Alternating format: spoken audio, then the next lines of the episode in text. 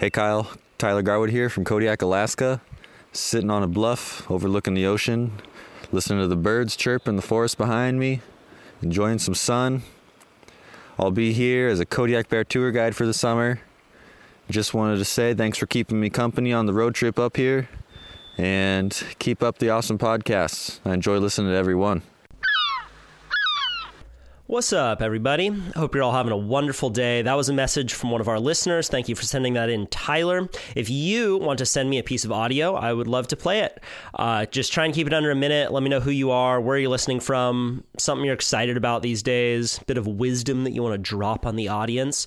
And you can email it to info at kyle.surf. I had someone send in a piece of audio recently, um, and they talked about a beach cleanup that they were organizing in LA, and apparently they got a few extra people to show up.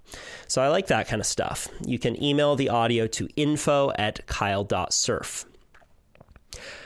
I recently released an article on the inertia that I wrote. Uh, I write a monthly column for them. This one was about spearfishing. You can head over to my website, kyle.surf slash blog, to check out the article.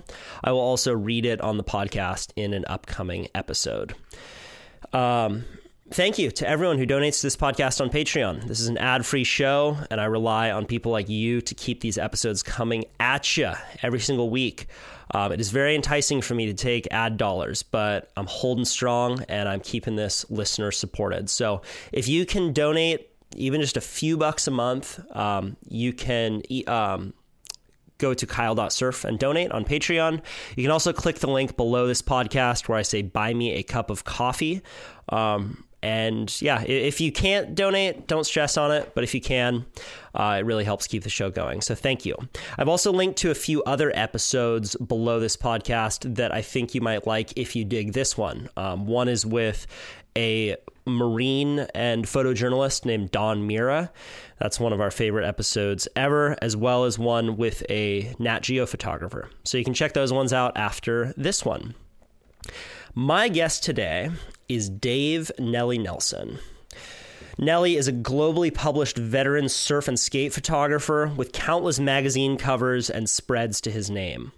After spending years as a senior photographer at Transworld Surf magazine, Dave now shoots freelance for domestic and international publications. Major action sports brands such as Vans, O'Neill, Fox, and Reef commonly contract Dave to shoot on location for trips locally and abroad. As one of the best action water photographers in the world, he's usually in the right place at the right time to produce the goods. Dave's personal relationships and mutual respect with some of the most elite athletes in the world give him access to the best action at the best spots. Um, I've known Nelly since I was eight or nine years old. He's one of the coolest dudes I know. Very well liked around Santa Cruz, um, and really revolutionized um, a kind of surf photography.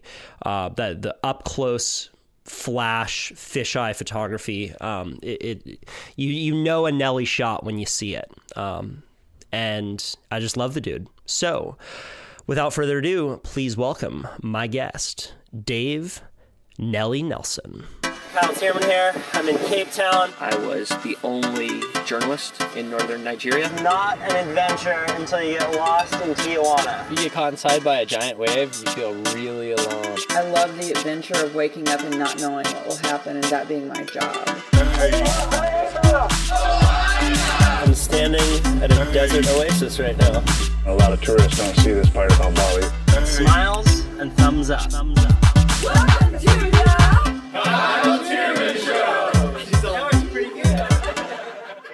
yeah, insane. Well, yeah, Sri Lanka is cool because for a long time they were uh, at war. The Tamil Tigers and the government were at war, and it was a pretty dangerous place to go. Yeah. Um, so there were be, there were like bombs going off in Colombo, their capital. But um, once that subsided, um, tourists started coming again. But it wasn't enough tourists to make the locals um, kind of over you being there. Yeah. Like they're they're grateful that you're there, and they're really friendly people. Everyone drives around in these little three wheeled cars called tuk tuks. yep. and they have good right hand point breaks. Yeah. like down in Arugam Bay, super fun rippable waves, kind of like the Hook. Yeah.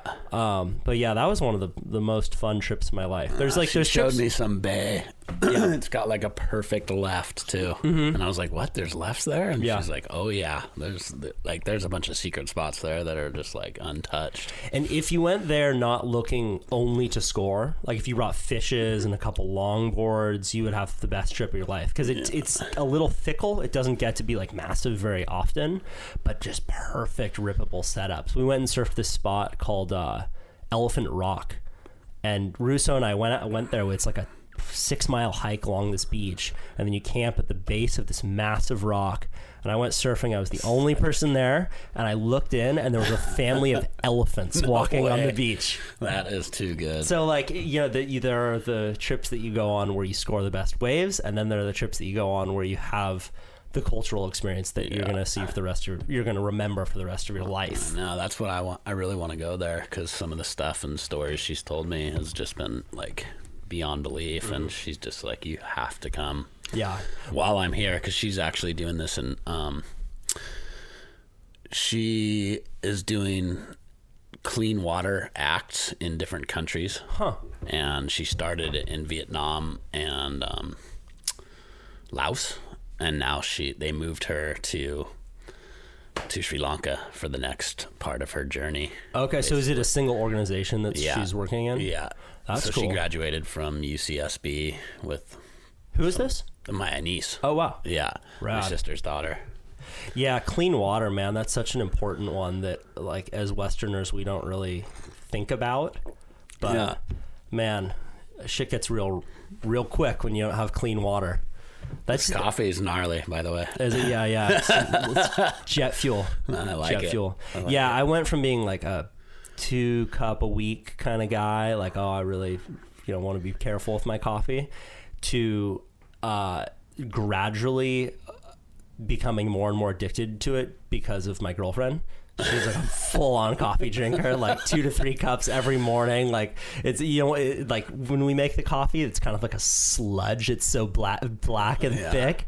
And uh, yeah, I've become a full addict now. It's, but you know what? I'm kind of getting off of it because um, my buddy Shane. Do you know who Shane Heath is? He's a um, he's a local Santa Cruz guy. He's name? he's an artist. He, he does all these awesome uh, paintings. He was buddies with. He used um, to be a skater. He was a skater, right? um, he's part of the whole surf skate kind of world, but like real creative guy. And he started this company called Mudwater. Um, that's like a chai mushroom tea blend. And uh, so it's got like chaga and reishi and cacao, and um, it's not super caffeinated, but it's this like amazing spiced blend. And I'll give you some before I leave. Um, that's helping me restrict Wean my coffee. off? Yeah, so now I'm like, all right, one a day, and then I'm gonna do a mud water, and then I, I think that gradually I can rein it in. Hell yeah. Yeah. Um, dude, So wait, surfing for change. When are you gonna bring that back, dude? I was I was back in that tour so hard. that was a good tour. Yeah, you that. you did. Yeah, you were uh, you made some uh, cameo appearances in the GMO documentary in Hawaii. Oh yeah. Yeah, that was that was a really fun one. Um, well, I really liked doing the Surfing for Change series, which, for people who don't know, was a um, series where I would go to surf destinations around the world and cover environmental issues. Um, because we, as surfers, get to go to a lot of rad spots that there isn't a lot of journalism happening um, because we're searching for waves. And there, I think there are a lot of untold stories. Um, so that was kind of the Didn't you go down to South America with Greg Long? Did you do that one or the the one about the left point down there where they're The like- ba- was that the banking one? Well, that was like the the early one was on the. I remember the- the, the- banking one, yeah, but the no, this is a different one. This was for a surf spot that was going to get ruined. No, I. I wasn't. I don't think I was a part of that one. But I've gone down to Chile so many times, man. That place is just rich with stories. Yeah. rich with stories. But um, yeah, I don't know, man. It's uh, the thing that I like so much about podcasting, which I've kind of shifted to, is that there's a lot more um, information that can be derived out of a an interview, and it's just so accessible for people. Like I, I felt like with Surfing for Change. It was it was fun because it would take me to these amazing spots, but I kind of knew the story that I wanted to get before I went there, Yeah. and uh, I feel like podcasting is. Um, You I don't can know. get it- it's helping. stories. Yeah, and it's just helping me become a, a deeper thinker. Like I, you know, with the surfing for change stuff, like you kind of need to be the authority on the subject. Like I made that documentary in Hawaii about GMOs, and then released it, and then learned a bunch of new stuff about the issue that I would have included in it. So it's Yeah. kind of like, ah, okay, shit. Well, like that felt incomplete. Well, it's good to be like constantly learning, but I, I guess the the people in the podcasting world, the people I get to sit down with constantly, um, so often show me that I'm have been mistaken. Yeah. I really like that feeling. That's what's rad about life is if you're not afraid to be wrong or admit that you're wrong, Right. then it takes all the fear out of living. You know what I mean? And you can always be learning and growing. Yeah. Well, uh, you know, I was thinking about your life and your career and the amount of surfers who you've had a chance to work with Yeah. over a many, many year period. Like, you've kind of had the chance to be this fly on the wall in the surf world in a way that very few people do. Because, like, as a pro surfer, it's inherently uh, self centered. You're like, Yeah. it's kind of like me, me, me, check me out, let's get all the shots, I want to get exposure. Whereas a photographer, you're incentivized to notice which surfers you think are going to have potential and kind of make bets on certain surfers. So you're looking not only at their skill in the moment, but also at their mindset moving forward. Yeah, and you're constantly checking out your or checking yourself um on not just picking, you know, guaranteed guys, but actually like having a soul and going, well, I, li- I like shooting these groms because they're rad and they have good energy, and I also like, you know, shooting my friends because they're my friends, and then trying to make a business out of it is a really strange thing, you know what I mean? Like where you're trying to trying to keep yourself happy, keep your friends happy, make your magazine happy, make the companies happy, and it's a it's a pretty It's, a lot to manage. Yeah, it's a lot of people to manage. But I think a Yeah. good example of that is that like I grew up shooting with you, being Yeah. like you know the local pro, like a local pro, like very much like barely on the map. In I mean, like how do I put it? Like you were cool enough to shoot with me, and then go shoot with a guy like John John Florence yeah. right? Whereas like I think a lot of photographers kind of like they pick their guy and then they're on that and they Especially these days. Right. You know, I mean these days it seems like um, guys just latch on to one guy Mm-hmm. and kind of follow them around. And in my era, it wasn't like that as much, at least not for me. I was more like shoot as many guys as you can, get as many photos out out there as you can, get as many of my friends here in town published as you can, and then you know see what happens after that. yeah. What would you say um, draws you to shoot certain guys? Because you you also have like a background in skate culture as well. Like it seems like a lot of the the guys who you've become friends with and, and have developed relationships are not only surfers but have that kind of surf skate background. Yeah, um, I don't know. I mean, that was kind of more than one question. It but, was uh, sorry. I've always liked aerial surfing, Yeah. and uh, that stems from aerial skateboarding. You know what I mean? And so I was always intrigued watching Christian Fletcher and Rat Boy and you know everyone around here. Pretty much, not everyone around here, but most guys around here punted airs. You know what I mean? Except for maybe Adam Replogle or you know who's also one of my favorite surfers. But um, I grew up skateboarding and watching guys and seeing the guys who really clicked huge airs, like really clacked their tail off the coping and all that stuff. Like that came around into the surf world, and that was something that I wanted to capture. And it's really fun to capture too. You know, what I mean, I shot a lot of water shots, and most of it was fisheye. And airs look really good, fisheye photos, you know. And a fisheye cutback doesn't look like anything. It hmm. looks like you're digging rail. really? Yeah. And so I got attached to, you know, shooting sequences of guys doing airs and all that stuff. And it was really intriguing to me. And, and it worked too. I was seeing that it worked. And it was like, well, all the magazines around the world are eating this stuff up. I'm just gonna, you know, it's not broken. Why fix it? Just Right. keep going. And Right. It also it also kind of lent itself to your strengths as a good surfer yourself. Like you know how to swim. Not all, not all photographers can do what you do, or and also have the knowledge to get themselves so close to a surfer that you're like you're putting a lot of trust in these guys Yeah. that they're not going to nail you in the face with their Sometimes nose too to much trust. Right. I think uh, Austin is uh, wins the award for how many times he's skimmed by my face with his fins. Austin Smith Ford. Yeah. Yeah. Um, I've had a few. Definitely, I remember Tanner Gudauskas like chopped his fin into my in into my finger while I was holding my housing, and it like smashed my finger into Edie, and that was uh, I remember screaming like Yeah. like blood curdling pain. so I definitely remember all the times people have landed on me and and all the close calls I've had. There's Yeah. been quite a few. What advice would you give to a younger photographer shooting fisheye airs Uh, from the water. from the water? Um, wear a helmet would be a good call, even though I never did. I probably should have. Um, I was just, I don't know. I would now, probably, if I was back shooting a lot of airs again. Um, what else?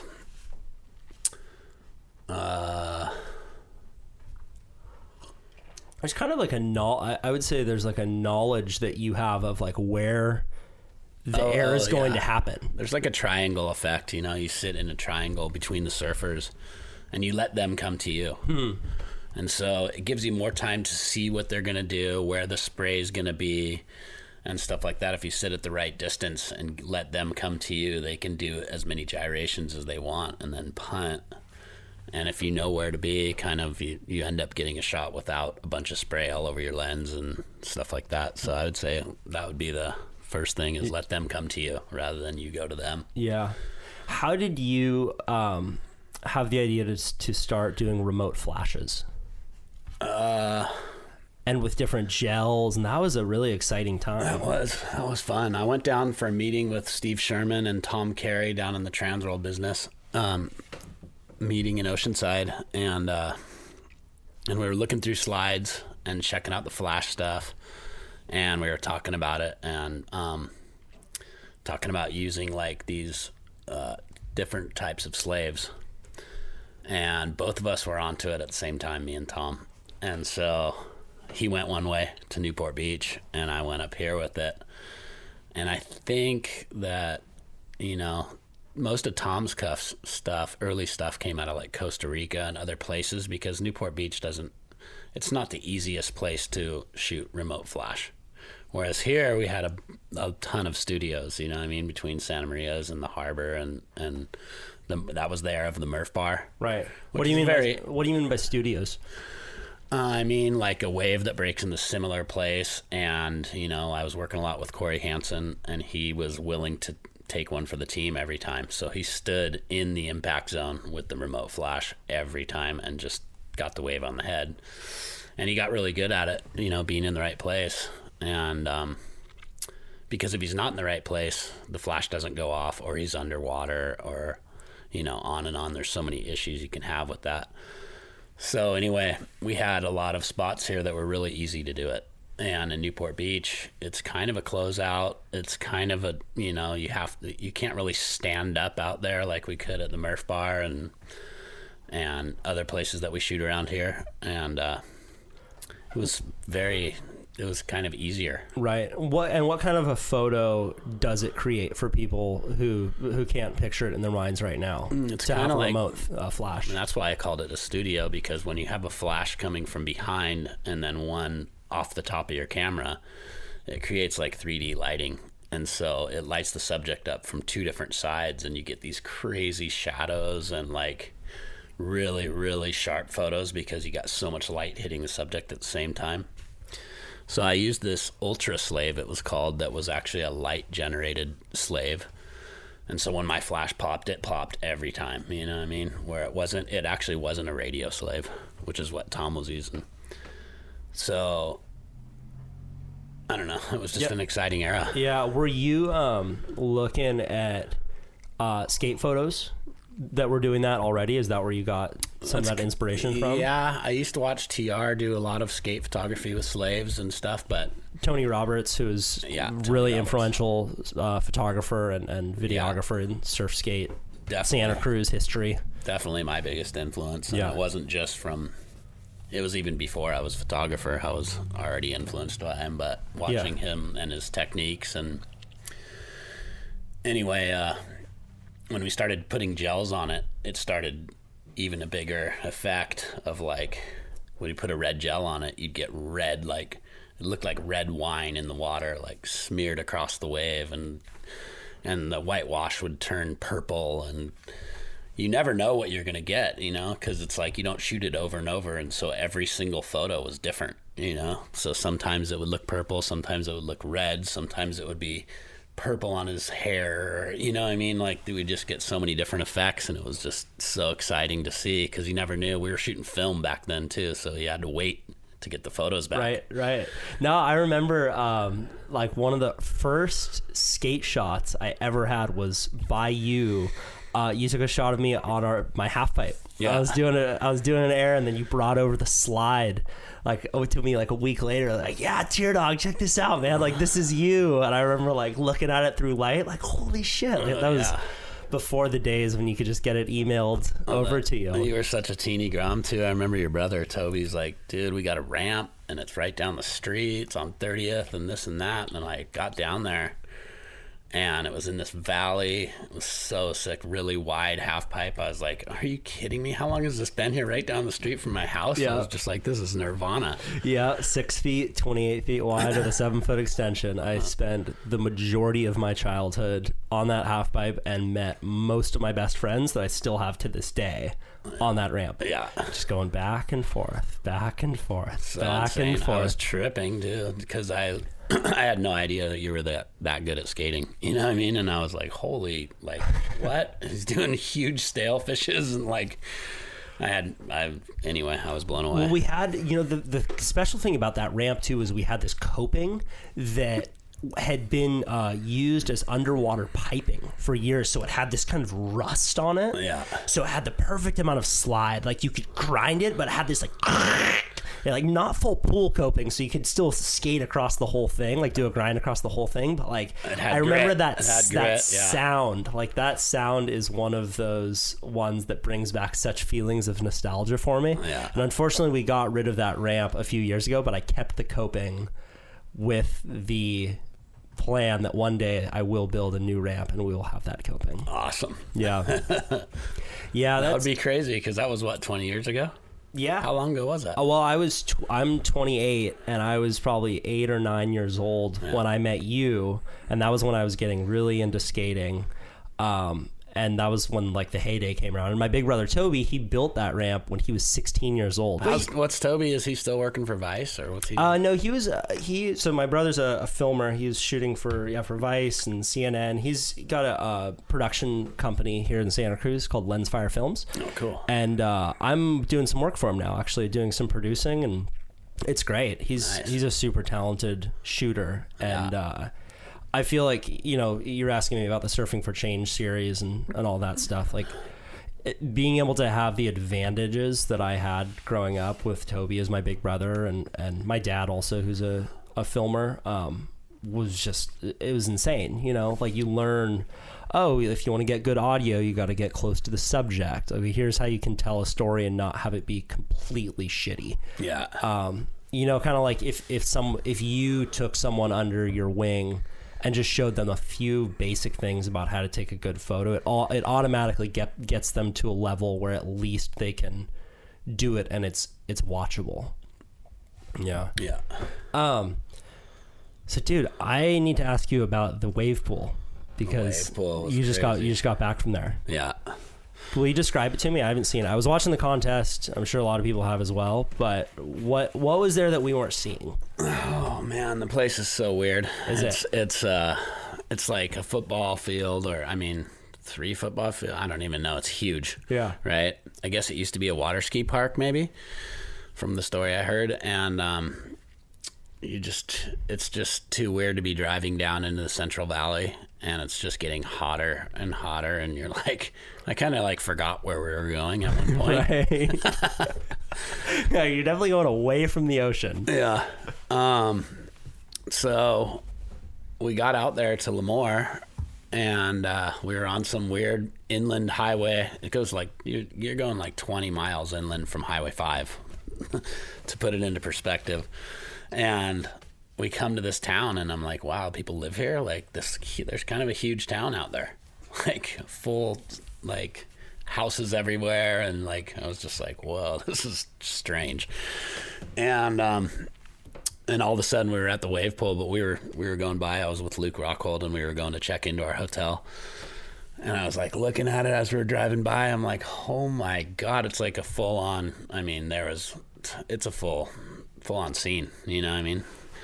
There's like huge parking lots and like billboards and this and that and you know a huge sign that says surf ranch with like a beautiful brand new fence all the way around the whole thing all like place is killer and uh, so we, we you know we got we went back to the hotel or we went to the hotel and then we went back to the surf ranch and uh, when you walk in it's just like okay i want to see one and we walked in it was on break so there was no waves and it just looks like this big flat lake all the way across and I was just dying to see one. And then when it finally cranked up, I was just like, oh my God, the thing was just grinding. It's like crazy.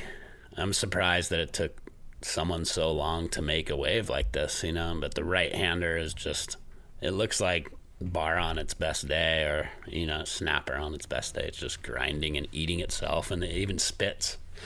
the tube spits, dude. It's so sick. What? Yeah.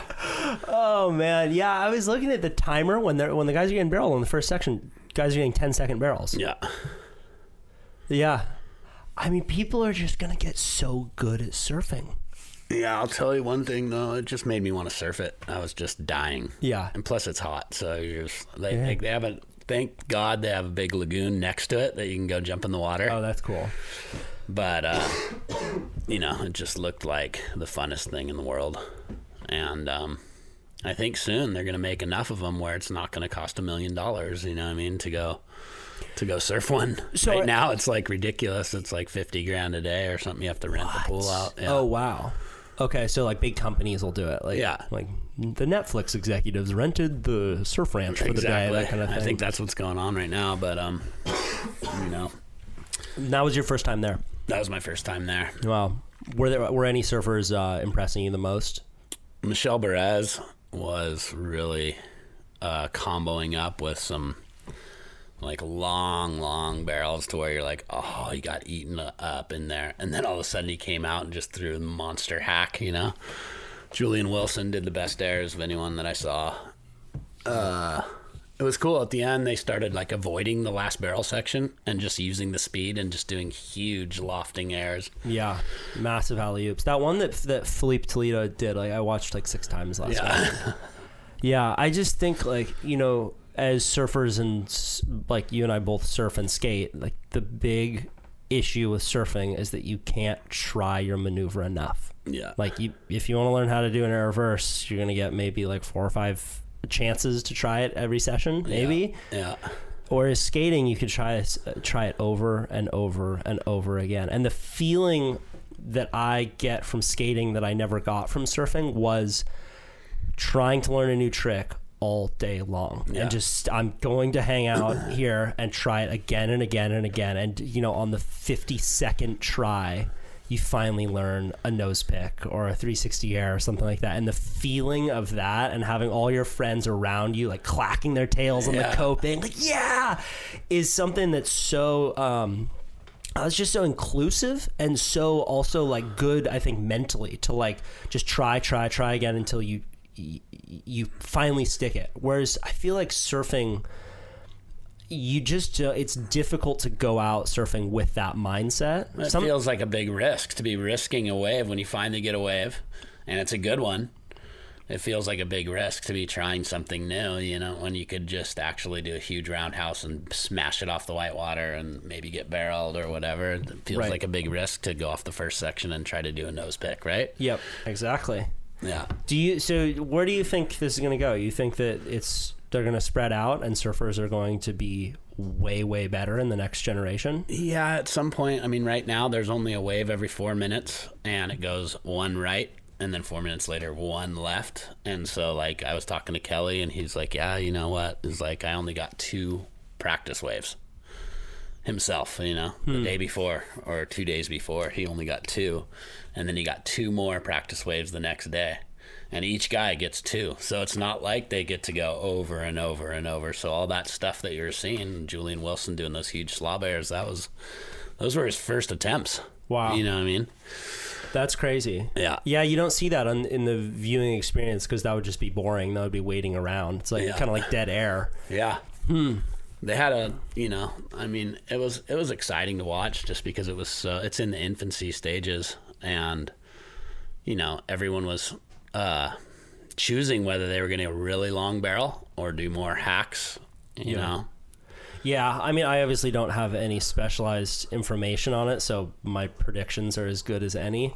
But one thing that I do like seeing is guys like Slater, guys like Albee Layer, people who are pushing the sport to be so enthusiastic about something because surfers are a, a curmudgeon group and it's so easy to just get grumpy and it's just like I feel it's feel like it's a part of our culture. There's just like a kind of inherent grumpiness to Unfortunately, huh? Unfortunately. but huh? to see Yeah. guys like that who are like, I am excited about the future of our sport means something. Yeah.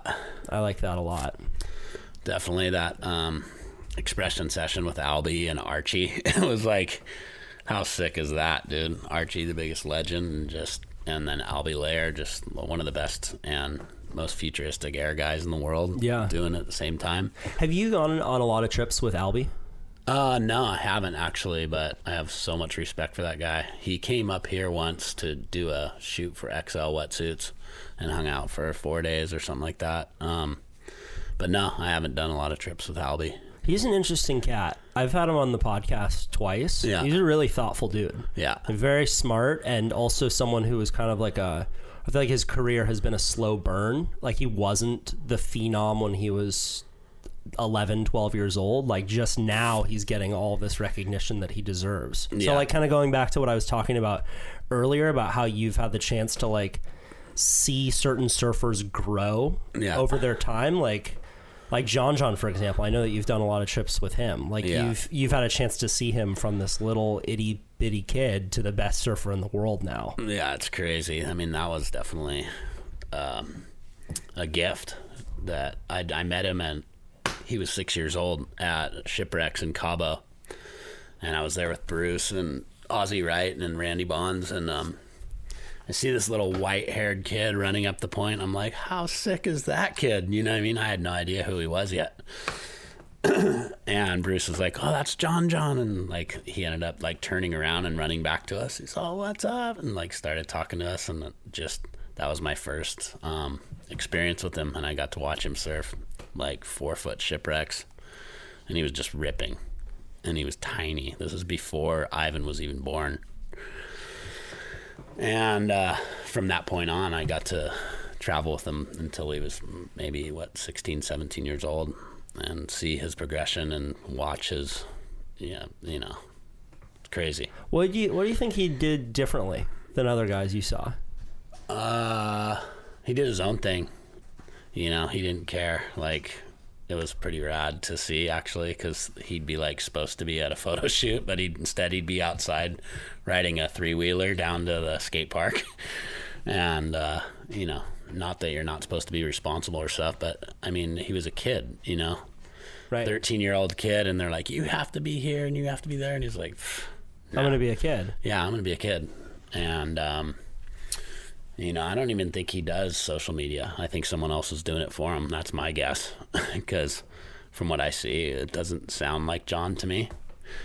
So I, I he's I certainly like- not obsessed with it in the way that you see a lot of guys who are Yeah. like posting every single day to it like that that says something about people's mindset It uh, it does.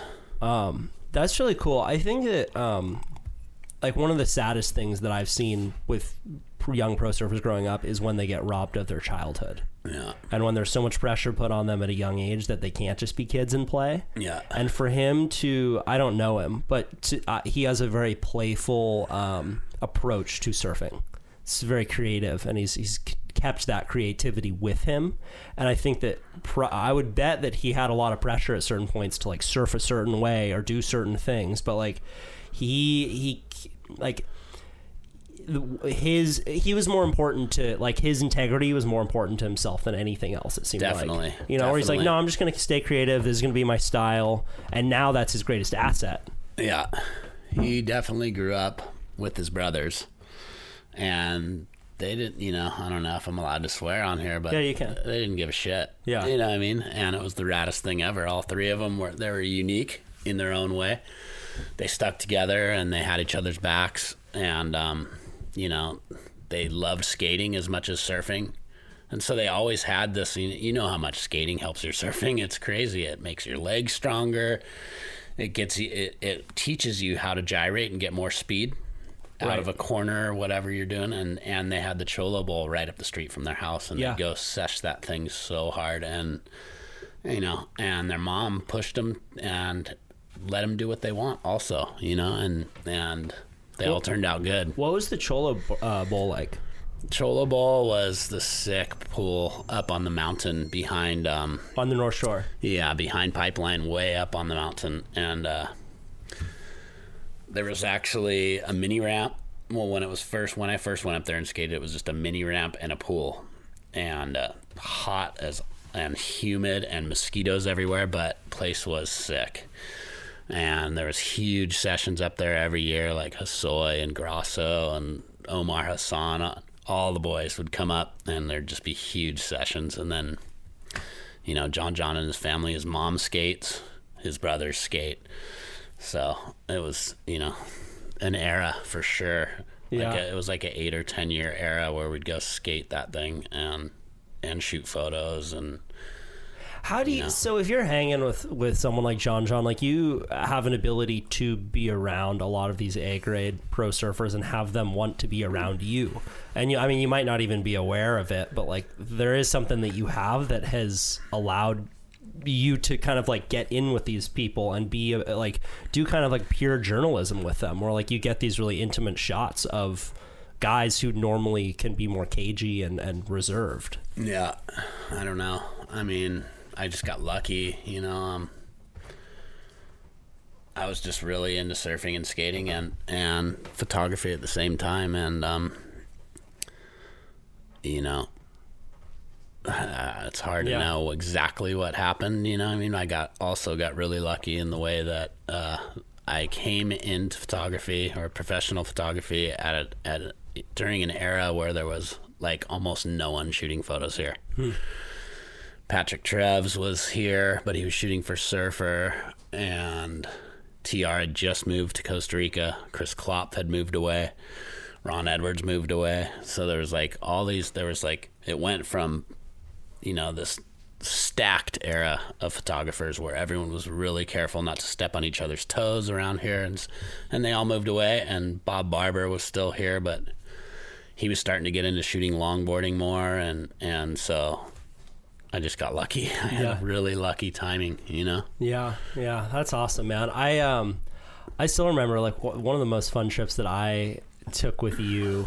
We went down to beach break in Mexico with Kalani David. Yeah. we brought our boards and we brought our skateboards. And it was I remember it was so rad doing it with you because you have so much appreciation for skating. Like we would go, we'd shoot in the morning first thing Yeah. until like 10 a.m. and then it would blow out and then we'd go into town and you'd like find little ledges for us to skate and there was a little like cement half pipe in town that had this big crease in the middle of it Yeah. so you could fully lock your wheels when you get to the bottom of it you like go up try a big air come down with all of your momentum just Oh yeah.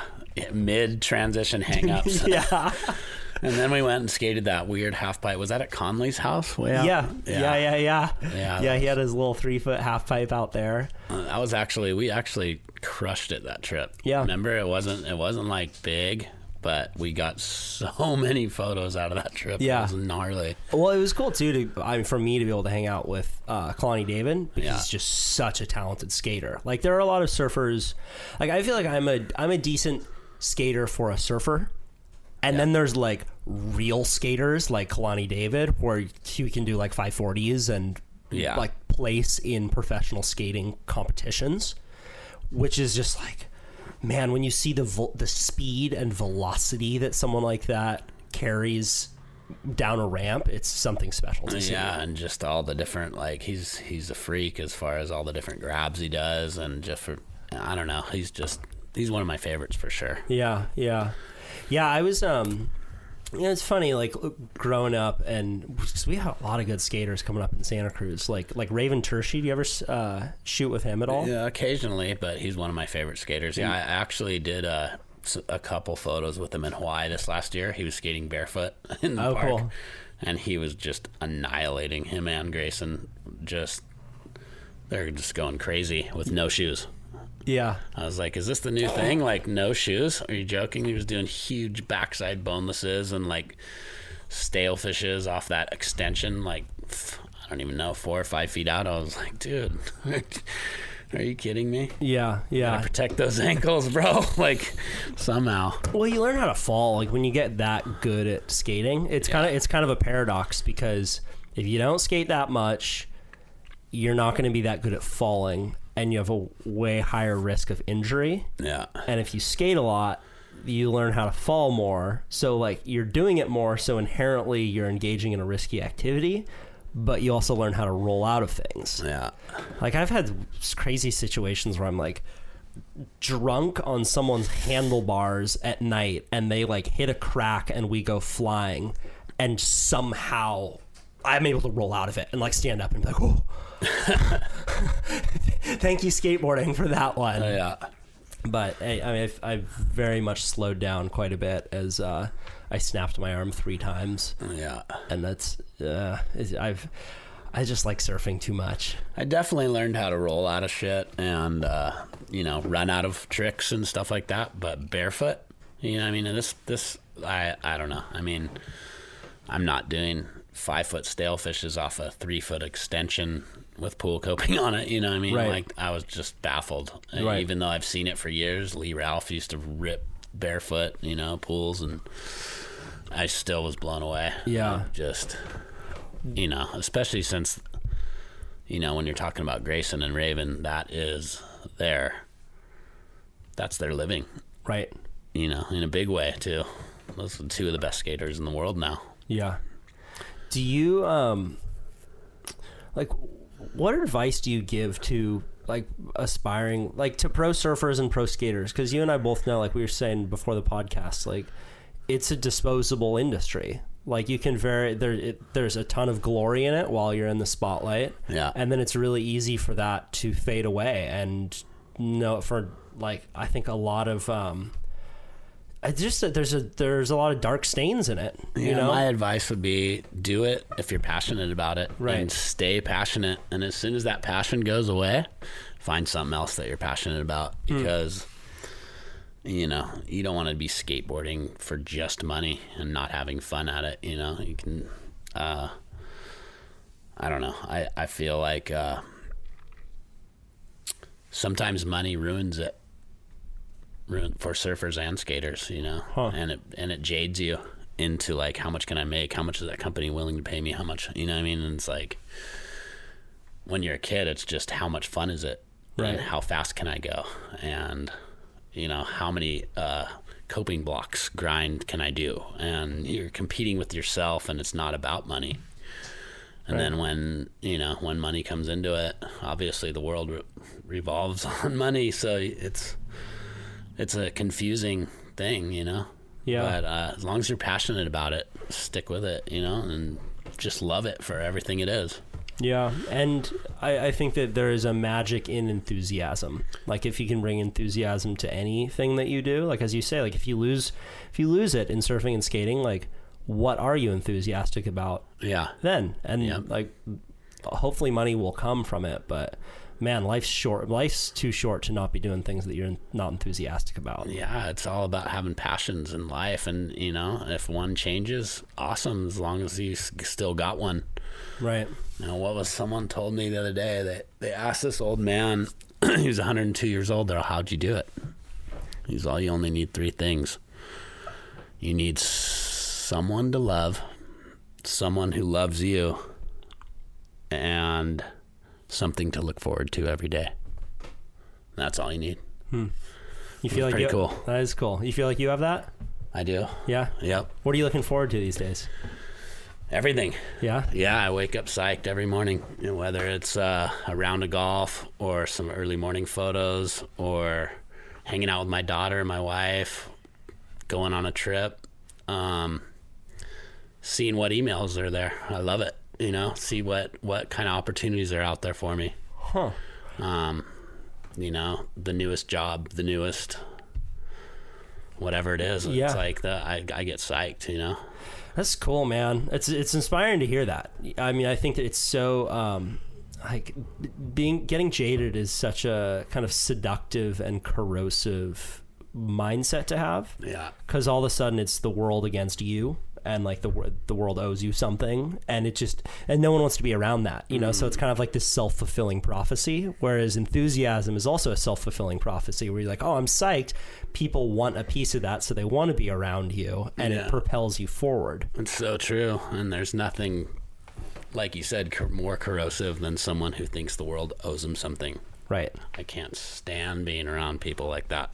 huh why why is just- that Because you can feel it coming off of them. You know, they think that either, you know, I mean, some of my worst experiences with it were people that thought they deserved more photos to be published, and it was my fault. Or you owe me, Nelly. You know, I mean, shit like that. Like, there's a few people I won't mention any names, but that were just corrosive, and it was like every time I saw them, it was like, oh, you did this for Scribner, or you did this for this guy, and you you got them a cover. Why didn't I ever get a cover? And this and that. Was like, dude, I'm not the editor of the magazine, bro. And then you know, I tried to help you in every way I could, and uh, Yeah.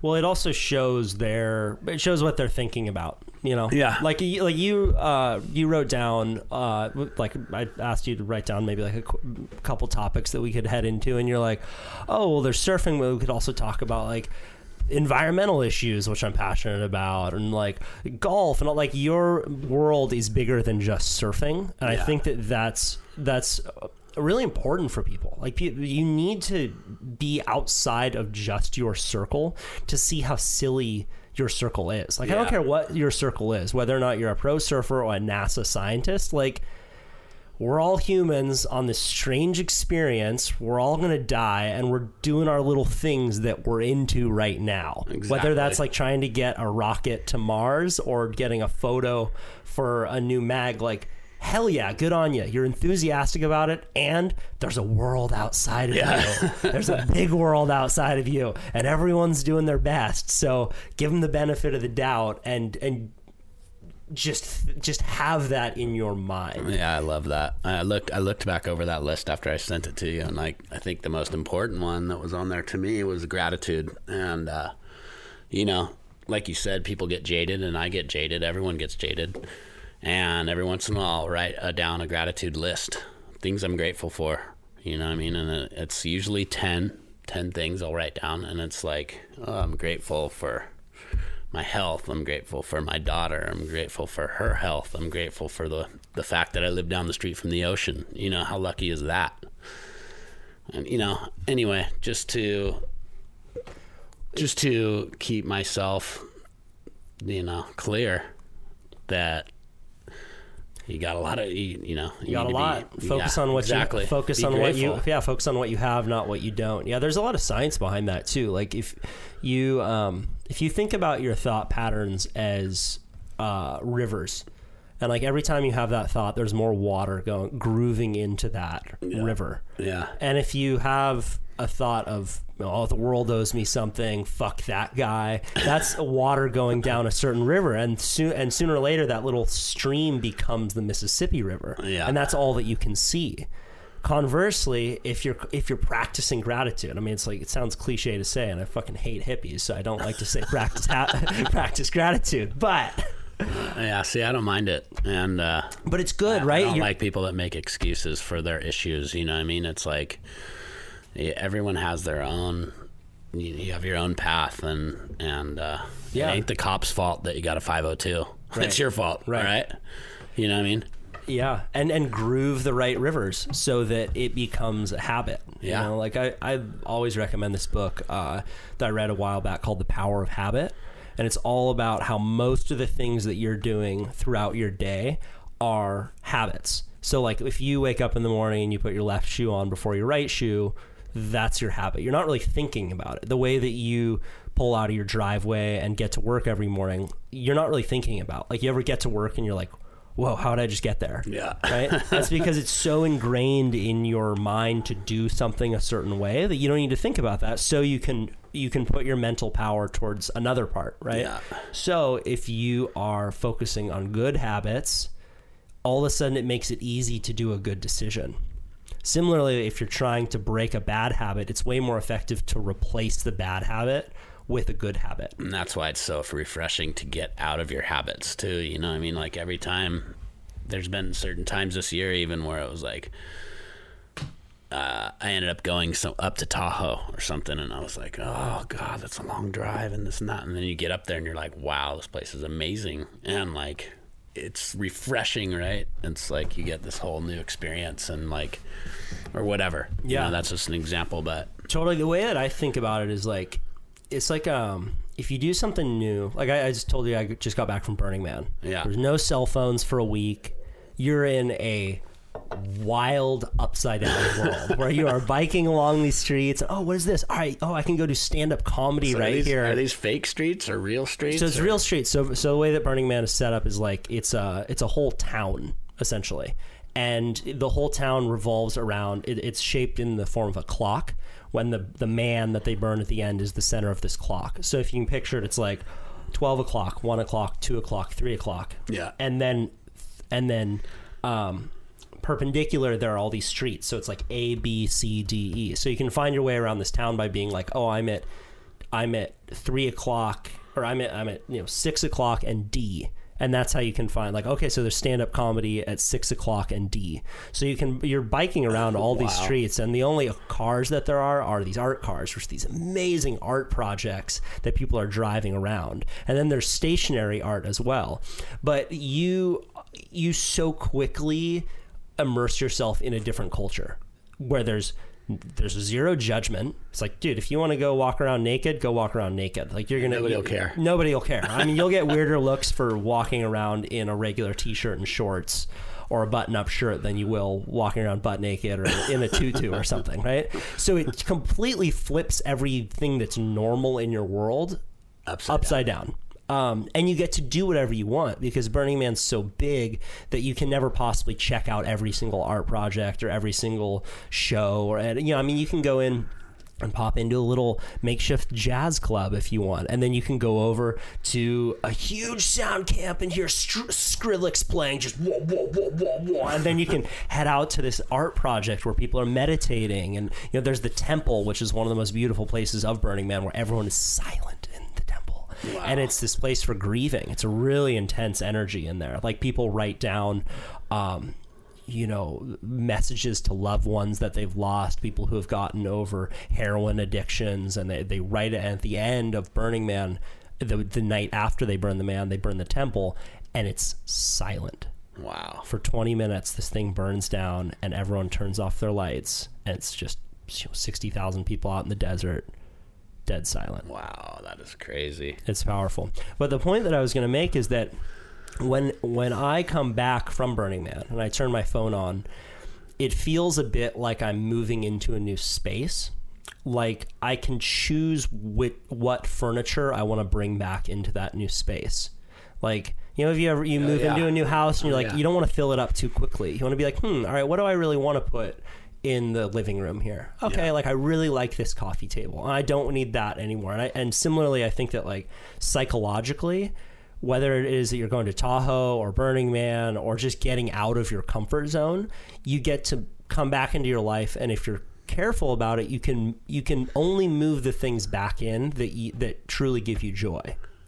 You can declutter yourself. Yeah, I love that. You know, it's a classic example of that. So, you know Homer Henard, right? Of course. So I'd go over to his house and I'd be like, dude, he's got a lot. For, for people who don't know, Homer Henard is a, a pro surfer from Santa Cruz, one of the most classic out there characters who can frequently be seen out uh, surfing with his dog Yeah. uh, on any given day at Pleasure Point.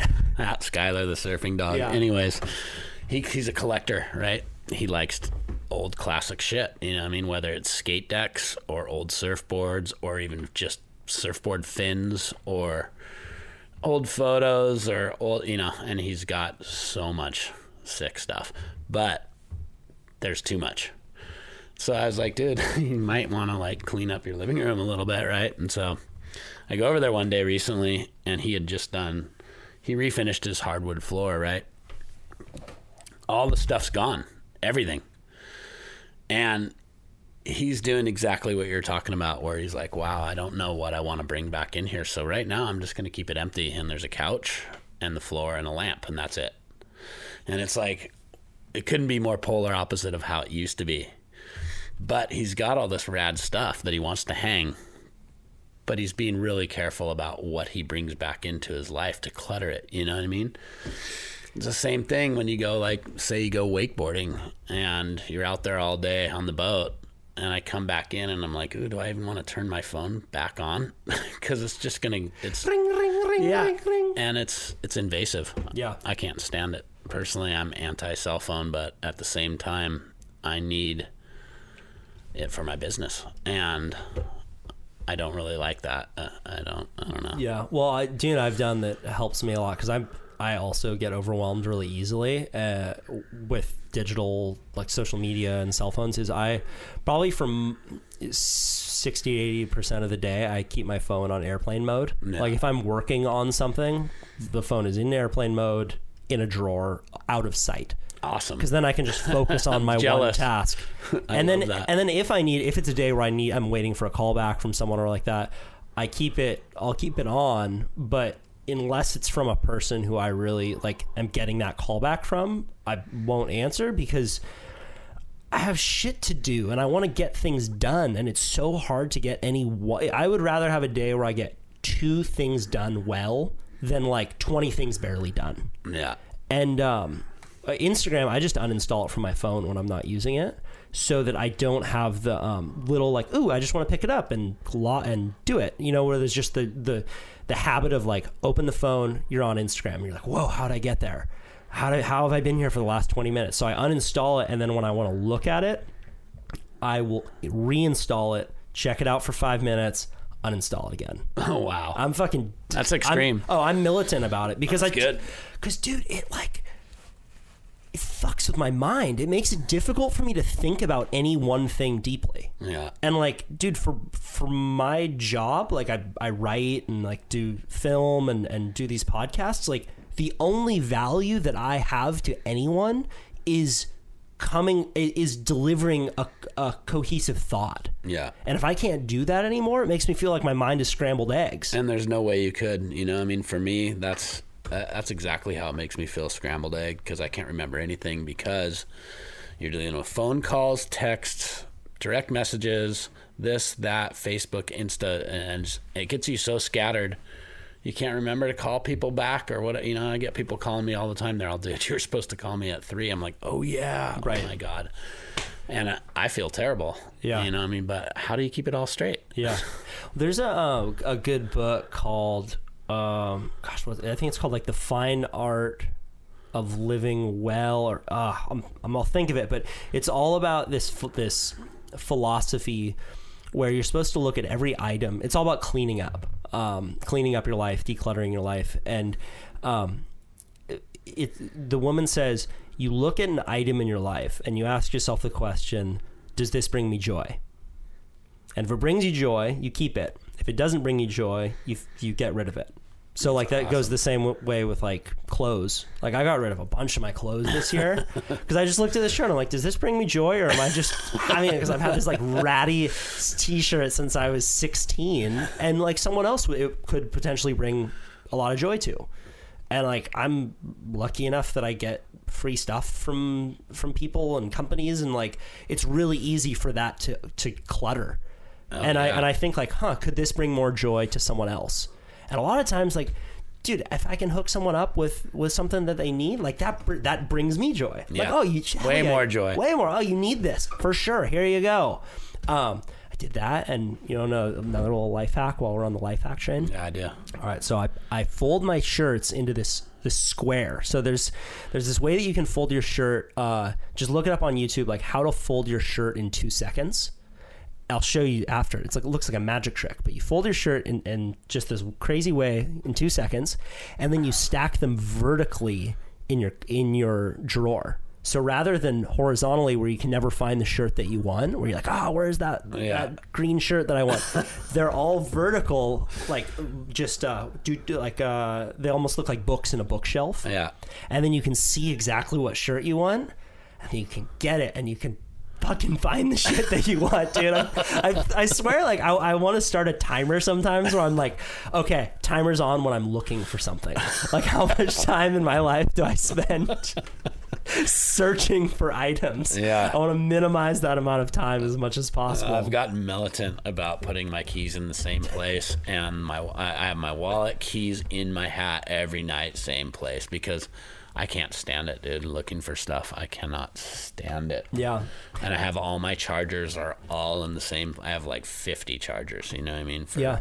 GoPros and this and that, and you know, and every camera body has a different charger now, and your iPhone charger, and the, uh, there's so many. So I just put them all on this little table next to my computer desk, and they all sit there. Yep. And then they're all there every time. Now I don't have to look for them because I used to have to search through drawers and look for external hard drives. They're all just sitting right there, and so it's like it's a big deal for your line of work a, too man It's If a big deal for my.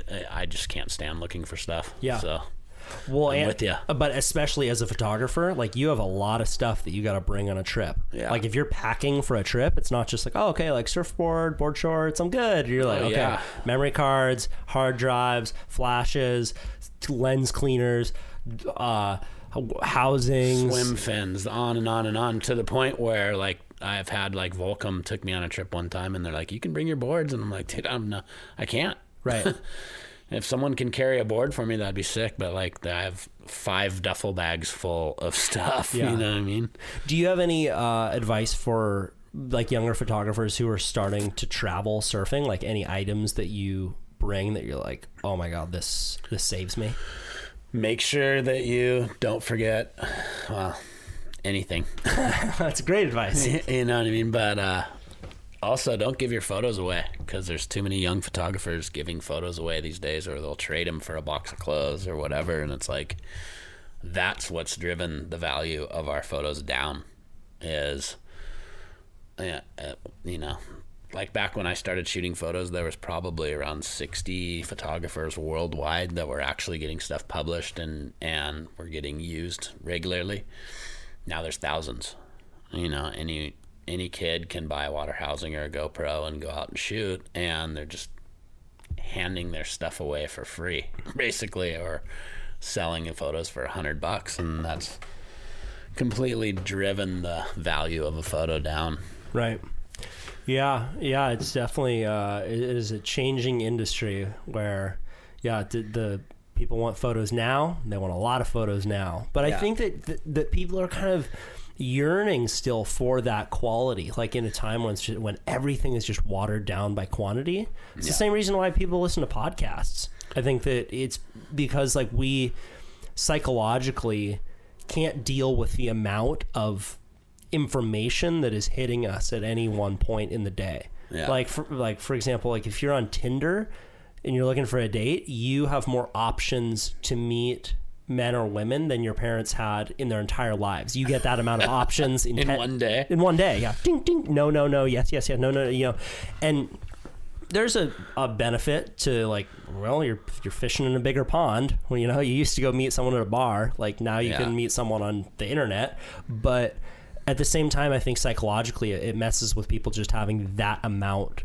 of content coming in So where do you think this technology, all all this technology, came on us so fast?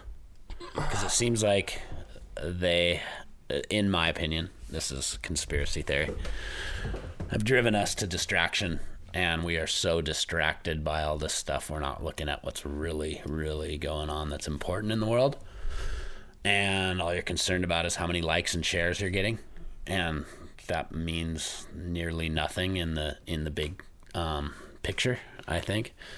I'm wondering where this technology came from to get us on all these different apps and all this different stuff that we think is so important. Yeah, I think that social media apps interact really well with what our bodies think that they need. So uh, we like colorful photos. We like feeling love from people. So Instagram is a perfect platform. That's why Instagram's more addicting than Twitter. Yeah. Because we post a photo and we post that photo to engender a reaction from people and get that dopamine hit. So engineers know that. They know that when when you scroll down on your phone to get the new update of likes, um, they're going to wait a little bit. There's a, there's a um, they got that uh, from the gambling industry, like you know with a slot slot machine. You know how there's this moment of like before the numbers drop. Yeah. Um, that's to raise your cortisol levels for a moment before you get that dopamine hit. So I think that that engineers knew what they were doing to get us addicted to these apps. We loved it, and it's not good for us because it doesn't.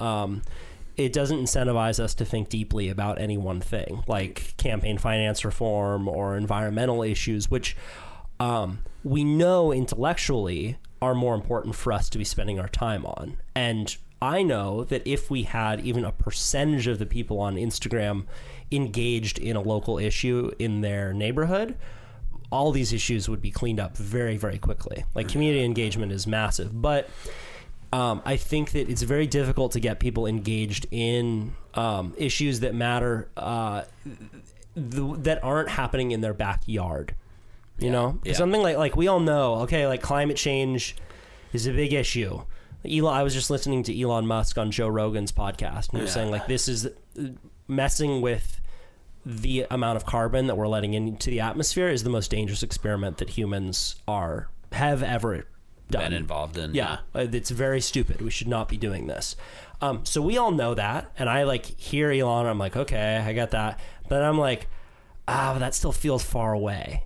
It still feels like out there. Whereas like this Instagram like that I got, or this person who just like heckled me, you know, on on Instagram, like that feels right now. Like that's because that's um, engaging my emotions. It's engaging my dopamine, and my cortisol. So that's why I think that storytelling is so important because if, if you can tell a good story, you can engage people's dopamine and, and cortisol in a way that engages them. Similarly, like if I tell you that a coal power plant is going to be built in your backyard, that engages you. You're like, what? Like that's gonna that's my that is my family. That's my daughter. Like I'm showing up at this rally. But it takes a lot to get people away from Netflix to show up at the Tuesday night meeting for something That's that, in New York. that's in New York, exactly. And and I think that it all comes down to like it's it's the way our bodies are set up. Like we like colorful things, we like feeling we like things that are now. Like you ever heard of Dunbar's number? Dum- it's like you, you it's impossible for you to hold more than 150 people in your mind like closely. Like it's hard, it's possible to have more than 150 close relationships in your life Wow. because that's the way that we were set up for 10,000 years with tribes. So beyond that like it's it's really hard to have that kind of empathy for people way out there. Um and one thing that I like about podcasting is that I get to have a bunch of different types of people on and hear their stories and and hopefully it builds a little bit of empathy. Yeah, heck yeah. I mean, it's so true. And uh you know, I think that's why they don't they don't let us show on TV here that the issues that there's in India, you know, and the people starving and and begging on the street. They don't show any of that here on our TV Yeah. because they want the money to stay here. and they don't want people to be worried about what's really going on worldwide. You certainly need to stay in your lane on corporate news. I've had uh, a woman named Abby Martin, who's an investigative journalist on my podcast, who's Yeah. fucking badass, and she talks about it. She talks about how, like, you know, if you're on one of these mainstream um, CNN. CNN yeah, well, you can you can talk about the issues, but you need to talk about it through the frame of the U.S. being the good guys. Oh yeah, yeah. You know, you can't talk about it being an imperialistic empire. You can't, and and the history is written by the victors. Yeah. And that's why, like, you you ever see that photo? It was a really iconic photo um, in the Vietnam War of the little girl walking down the street and she's on fire with napalm. She's like screaming, and it's it was this it was a black and white photo that shifted the tone of the Vietnam War with that one photo. Wow. Granted, it was a time when we weren't seeing all of these photos coming out. We weren't kind of inundated with media in the way that we are now. Yeah. But I think that it shows the power of a single photo. There's a, a museum in um, Washington, D.C. called the Newseum, and it's all about the history of news um, globally. And there's that photo of this little girl walking down the street covered in napalm screaming. So sad and Yeah. gnarly. God. But it, sh- it shows the power of it, right? It shows the power of, of images. Like what you are doing when you're taking a photo is you are you're you're taking someone somewhere, you know, Yeah. and you can do that with various various forms of media, whether it's telling a story or writing or taking a photo. But I think that images are especially powerful because as humans, we're just set up to to consume that really easily. Yeah. Yeah, it's it's a it's a weird um different world of shooting that kind of photo though. Um you know, uh, when it comes to kids, it's like you know, I mean my favorite thing in the world is kids and dogs.